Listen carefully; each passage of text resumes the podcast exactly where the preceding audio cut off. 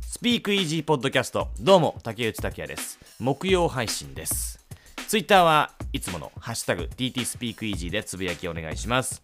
やっぱりグラミー関連のつぶやきがたくさんでこのまあグラミーをねここ数回はがっつりがっちり特集してきましたので吉田小鶴さんはハイム無風笑いみたいな。えーつぶやきをしてくださっておりますけどね。これはまあ DJ バンちゃんがね FM802 のグラミー予想の回でハイムハイムを私は諦めないっていう風なこう名言を残したんですけれどもまあ主要4部門ハイムは無風でしたねみたいな前回のエピソードで言ったんですけれどこうハイムはね主要4部門の中ではこう無風だったんですけれども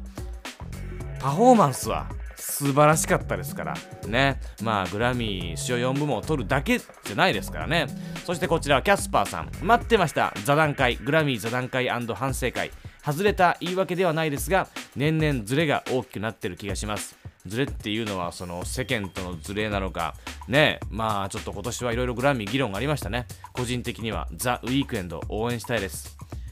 これね、ザ・ウィークエンドが今回はまあグラミー、そのまあこれから永久グラミーをボイコットする、グラミーに自分の作品をその提出しないっていう風に言ったんですけれども、ウィークエンドが目立っておりますが、それ以外にも全員、ね、ワンダイレクションの全員とか、結構今年声を上げたアーティストっていうのは多かったので、まあそういうグラミーにこう反旗を翻したというかねグラミーを批判しているそういうアーティストたちが結構多かったので、まあ、そういう点でもね、まあ、ウィークエンド以外にもちょっと今後に注目っていう感じがしますね。キャスパーさんメッセージありがとうございます。木曜配信です。スピークイージーポッドキャスト。今回はねスピークイージーポッドキャスト的にチャート的に気になるアーティストを4組4曲ピックアップしようかなと思っています。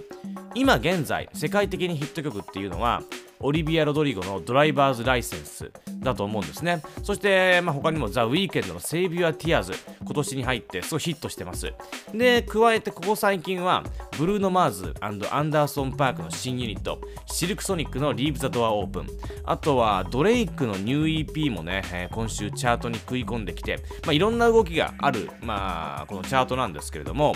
そんな中次なるチャートの主役になりそうなもしくはスマッシュヒットしそうなしかもニューカマーっていう点で4曲スピークイージーポッドキャスト的に勝手にピックアップして喋ろうかなと思っています。今日ピックアップする4曲はリル TJ とブラックの Calling My Phone そしてマスクドルフのアストロノーツ・インジ・オーシャンカリウチステレパティアでジベオンハートブレイクアニバーサリーこの4曲をピックアップします。まずはリル TJ とブラックの Calling My Phone からいきましょう。この曲はねまあちょっとね、まあ、この4曲の中ではこの次なるチャートの主役になりそうなっていう感じではなくてすでにちょっと2021年入ってヒットしています、まあ、言うなればここ最近の感じオリビア・ロドリゴウィークエンドそしてこれかなっていうぐらいの感じなんですけれどもこのリル TJ 彼自体これが初めてのドヒットっていう感じになるので、まあ、ちょっとここでね、えー紹介しようかなと思って、えーピックアップしました。この Calling My Phone リル TJ そしてブラックのコラボソングです。僕すごい好きです。ダウナーで甘い感じであと、まあ、ピアノの音が非常に印象的ですね。聞きやすいと思います。なんかあんまり洋楽得意じゃない方にも。でこのリル TJ 本名はティオーネ・ジェイデン・メリットというアメリカの19歳のラッパーです。FN っていう曲が2019年に話題になってアメリカのビルボードチャート56位まで上がりました。まあスマッシュヒットですね。で僕的にはこう100円で結構ね見かけるなっていう感じがしまして、えー昨年ヒットした亡くなった後にリリースしたリリースされたポップ・スモークのアルバムに参加していたりとか他にもフレンチ・モンタナプロ G などいろんなアーティストの曲に参加しています。でそしてそのリル TJ と一緒にやっているのがブラック。6はい6ですね、えー LACK、6ラックと書いてブラックと読みますが、彼はアメリカのラッパなんですが、グラミーにも何度かノミネートされていて、まあ、自身のアルバムも最高、えーアメリカのビルボードチャート3位まで上がりました。で、過去にはね、えーで、まあ、客演がこちらもとにかく多くて、セレナ・ゴメスとかカリードなど、いろいろなアーティストと、ビッグアーティストとやってます。でこの曲「Calling My Phone」なんですが2月にリリースされてそこからずっとチャート上位にいます。アメリカではチャート3位最高でいってますね。でこの3位っていうのがリル TJ ブラックともに自身最高位になります。イギリスでは最高2位そしてカナダでは1位とあと昨年できたグローバルな指標を示すアメリカ以外のグローバルな指標を示すビルボードグローバル200では2位というふうにこれ大ヒット中でございます。これはあの、まあ、2021年抑えておくべき一つの曲だと思います。はい。まずはリル TJ ブラックの Calling My Phone をピックアップして続いてはこれいきましょうね。マスクドールフアストロノーツインジオーシャン。アーティスト名がね印象的ですね。マスクドールフっていうね。こうレスラーっぽいよね。プロレスっぽい感じがしますね。で、まあ、曲聴いてください。僕ね正直あのあまりピンときておりませんでした。この曲。これなんで売れてるのかなみたいな。そういう気持ちがすごい強かったんですけど。あ流行ってんのかなみたいな。これ多くの日本人はパッと聞いてそんなピンとこないんじゃないかなとか勝手に思ったりするんですけど調べてだんだん見えてきたんですけどこ歌詞なんですよね。この曲はうつ状態で不安を感じて元気がない時みたいなのをアストロノーツ・イン・ジオーシャン海の中の宇宙飛行士っていう例えで歌った曲なんですよで実際にこのマスクドウルフも自身のメンタルヘルスをさらけ出さないとヒットしなかったというふうにコメントしていますね。それにしてもね、ちょっとまた戻っちゃいますけど、マスクドウルフっていうのは、こう、なんかパッと聞いて覚えやすい名前ですけれど、まあ、これは自分がスタジオに入ったらすごいストイックになるらしくて、それを狼に取りつかれたようだと。ウルフドマスク。そこから来てるらしいですね。うん、でこの、まあ、まあ、マスクドウルフのアストロノーツ・イン・ジオーシャン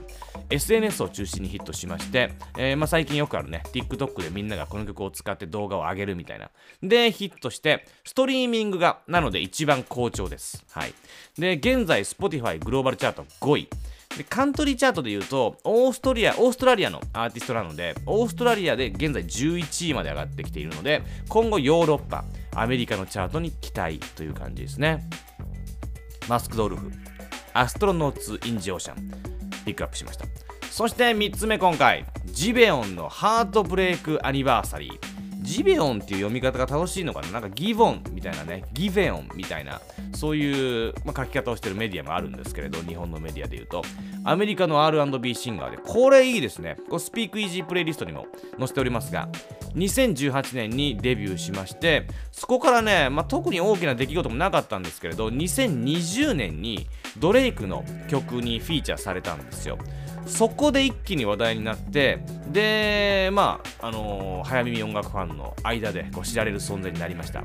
3月12日にアルバムをリリースしましてその中の「ハートブレイクアニバーサリー」という曲。これシングルとして昨年リリースされたんですがこれが徐々にチャート上がっていてまあ言ってもねアメリカでは52位とか